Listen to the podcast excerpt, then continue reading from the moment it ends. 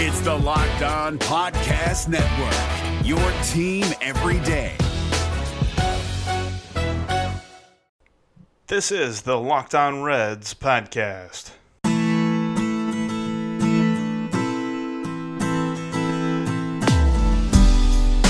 I'm your host, your cheap seat crony, your bench jockey with a beer. My name is Jeff Carr, bringing you the Reds every day.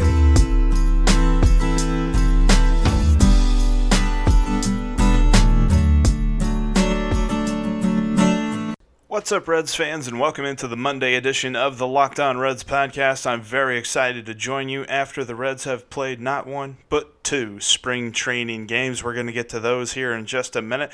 Also, going to talk about the addition of Jose Iglesias to the team and more news and notes for your team, the Cincinnati Reds. But before we get to all that, make sure you're subscribed to the podcast on iTunes, Spotify, Google Play, and Stitcher. And also check us out on social media at Locked On Reds and at Jeff Carr with three F's. And also look us up at lockedonreds.com. We've got some new writers with some new stuff. Uh, just got a new writer with his first post yesterday. Taj Simmons looks at Frank Robinson and the impact that he had on the Reds. So go check that out and many more there on the website as we get rolling into this season. So, the Reds began spring training games on Saturday. They played the Indians to a 3 3 tie. But there's no tying in baseball. Yeah, there is in spring training. They don't want to play a whole ton of innings for games that ultimately don't mean anything. But it was nice to see some performances from different players on Saturday and then also on Sunday as well. The bats got hot and the plate discipline was on full display against an Angels team that just didn't want to throw strikes. But it was also nice to see some hits there too and some good pitching performances. So on Saturday, we'll start with that. Tanner Roark began the game. He threw a scoreless inning, very nice inning. It looked to be, you know, I mean, any analysis, as my pal Doug Gray said on Twitter, any analysis in spring training is over analysis. So, you know, hashtag over analysis on a lot of this stuff. But Tanner Roark looked good. You know, Jared Hughes and Amir Garrett both pitched an inning apiece, both had a strikeout and two groundouts. Two things you want from your relievers, especially in Great American Ballpark. And then also on the hitting side of things, Jose Siri had a pretty good day. Matt Kemp got the Reds' first home run of spring training. He will not abide being called the fourth outfielder as far as he can help it. And then also in the second game, Christian Colon hit a three run home run, as well as Jose Peraza having a great game at the plate. Going three for three, he had three singles, two runs scored, an RBI. He even had two stolen bases. And as I tweeted, he really wished that would have count to his season total. But hey, we just started games here, so you know, it's a little easy to overreact. I mean, especially in baseball where, you know, cliches be darned, it's a marathon. It's not about one game, it's not even about 10 games. We got 162 games to go through. So even in spring training, especially where statistics don't necessarily mean anything, it's nice to see these performances, but at the end of the day, you can't get too crazy about them because, as we know from spring training, and as some were reminding everyone on Twitter, you have the great spring training line of Dave Sappelt from 2011 when he had 22 hits and 39 at bats with three homers and as many walks a pair as strikeouts. He hit 564 with a 571 on base percentage and a 974 slugging percentage in that season. And raise your hand if you remember what he did in the regular season. I don't. He was here for like 30 seconds and then gone. Spring training stats don't mean anything in the grand scheme of things. But it was nice to see some baseball and some performances. I am very impressed so far in the two games that I've seen of Taylor Trammell you know, obviously there's a caveat there. It's just a few games, but like in the second game against the the Angels, he beat out a ground ball to third base that makes you think, where, you know, Billy who? But he did a nice job there, and also a pretty decent job in the field as well. Some folks were quick to jump on Jose Siri as he was playing center field in game one and misplayed a fly ball that went over his head. And, you know, if you had your bets in with the first fly ball, people saying, oh, where's Billy, then you, you, I'm sure you didn't make any money off of that anyway, but because the odds would be very, very great because he was lambasted on social media for missing that fly ball. So, you know, mistakes be darned. If you're playing center field and you don't catch a fly ball, get ready to hear Billy Hamilton's name yelled at you quite a bit.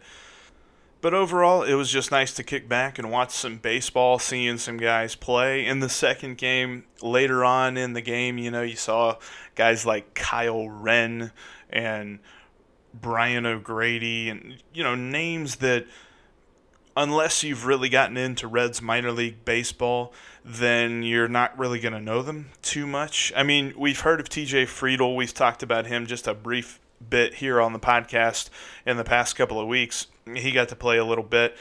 And then also we saw a nice pitching performance by Vlad Gutierrez in the second game. He started that game against the Angels. Looked pretty strong and confident on the mound.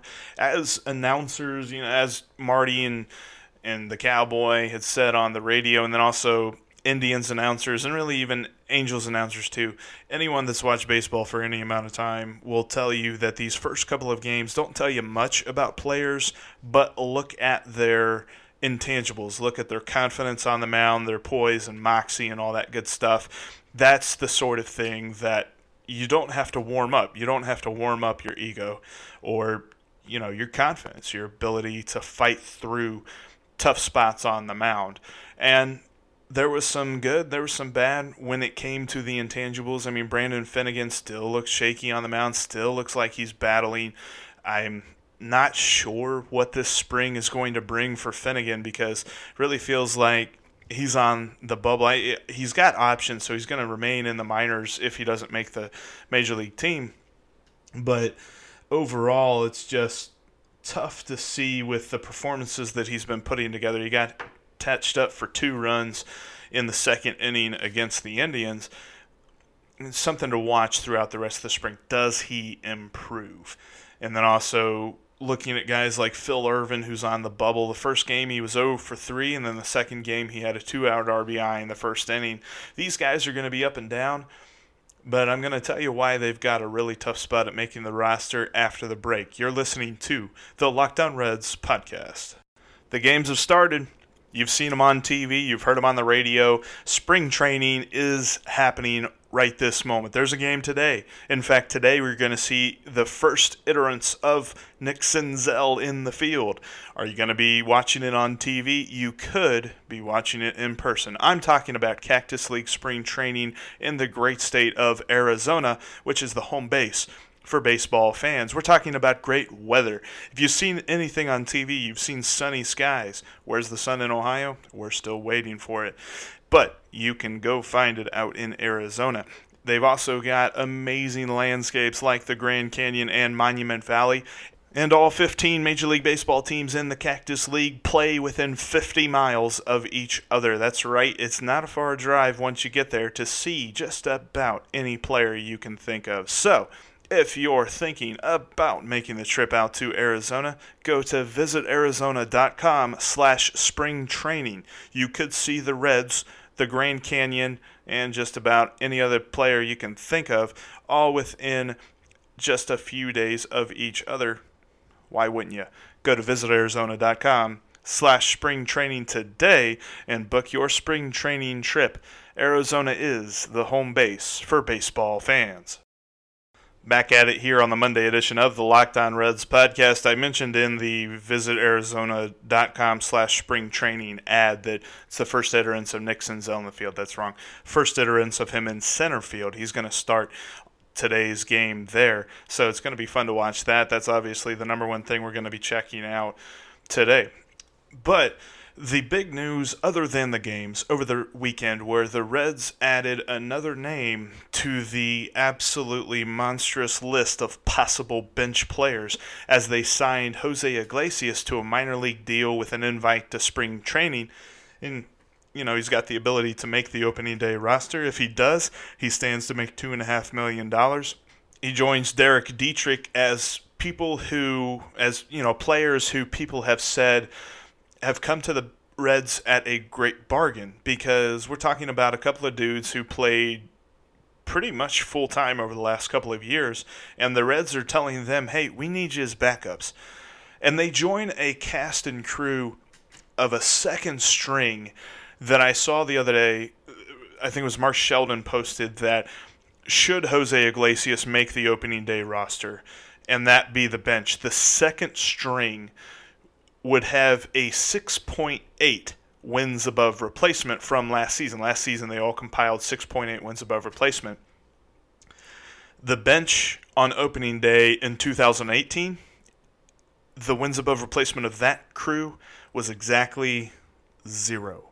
So, just another instance of how the front office has improved this team over the offseason. As far as Iglesias goes himself, a couple of facts about him. He is the second Iglesias on the Reds team. Nah, just kidding. You didn't really need to look far to know that. But in 2015, he was an All Star for the Tigers, and just last season, he was worth 2.2 wins above replacement. He had a batting average of 269 with an on base percentage of 310 in 125 games.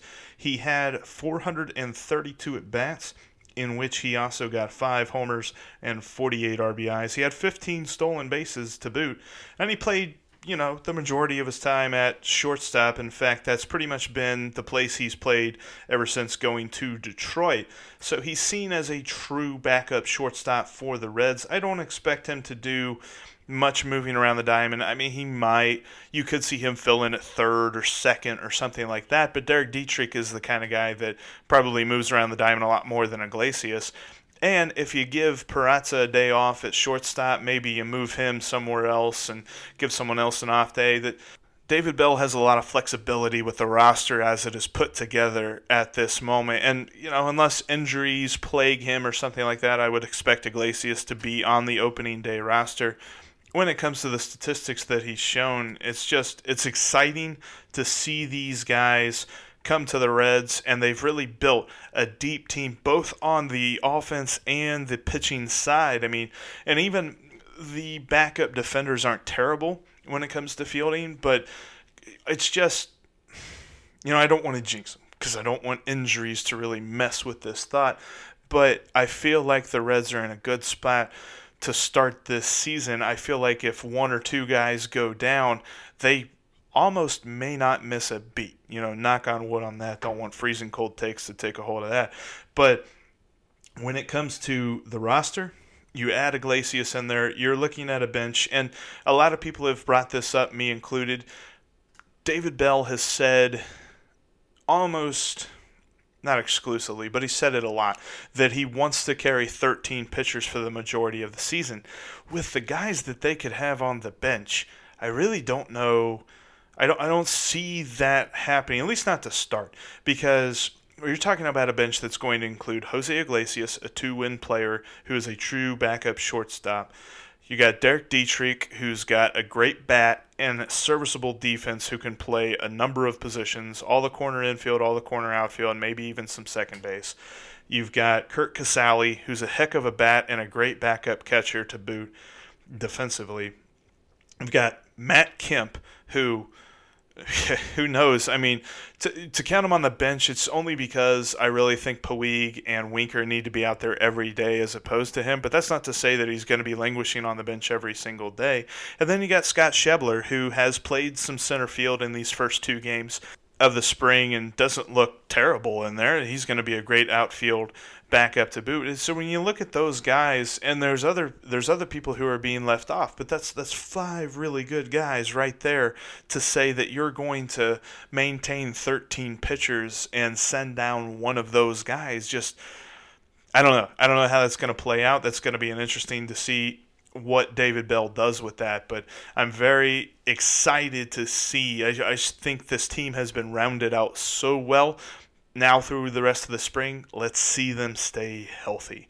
I know the news came out the news that we all fear about, especially the one pitcher who they did extend, Sonny Gray, got scratched. He was supposed to start Saturday's game and pitch an inning, but he got scratched from that start with elbow stiffness. Now, I asked C. Trent Rosecrans on Twitter if this were the regular season, would we even have known about that? And would he have been scratched? And he said that his response he received from Sonny Gray was that he's going to start throwing here pretty soon. So I think they're keeping it close to the vest, which that's totally fine with me. You don't have to give me every single, you know, morsel of information when it comes to behind the scenes. But with Sonny Gray's elbow stiffness, I don't think this is something where we're worrying about Tommy John right now. I don't think this is something where he's going to miss a great amount of time. I think they're looking at this and they're like, hey, it's February. He's got time. We can ease him through this and he'll be okay. But it also adds to my prediction that Luis Castillo will be the opening day starter. But that's neither here nor there. Just a little bit of news for Sonny Gray in the offing. Looks like we're at the time that I'm going to wrap this up, but I appreciate you listening to the Monday edition of the podcast. We've got another spring training game coming today like I said, Nick Senzel is starting in center field. Can't wait to watch that. Tune in tomorrow for more spring training updates of the Cincinnati Reds and general tomfoolery as well. My name is Jeff Carr. I'm the host of the Locked On Reds podcast. Thank you so much for listening and downloading. Check us out on Twitter at Jeff Carr with three F's at Locked On Reds, and then look us up at lockedonreds.com where we've got all sorts of content from our team of writers. Thanks again for listening, and I'll talk to you tomorrow.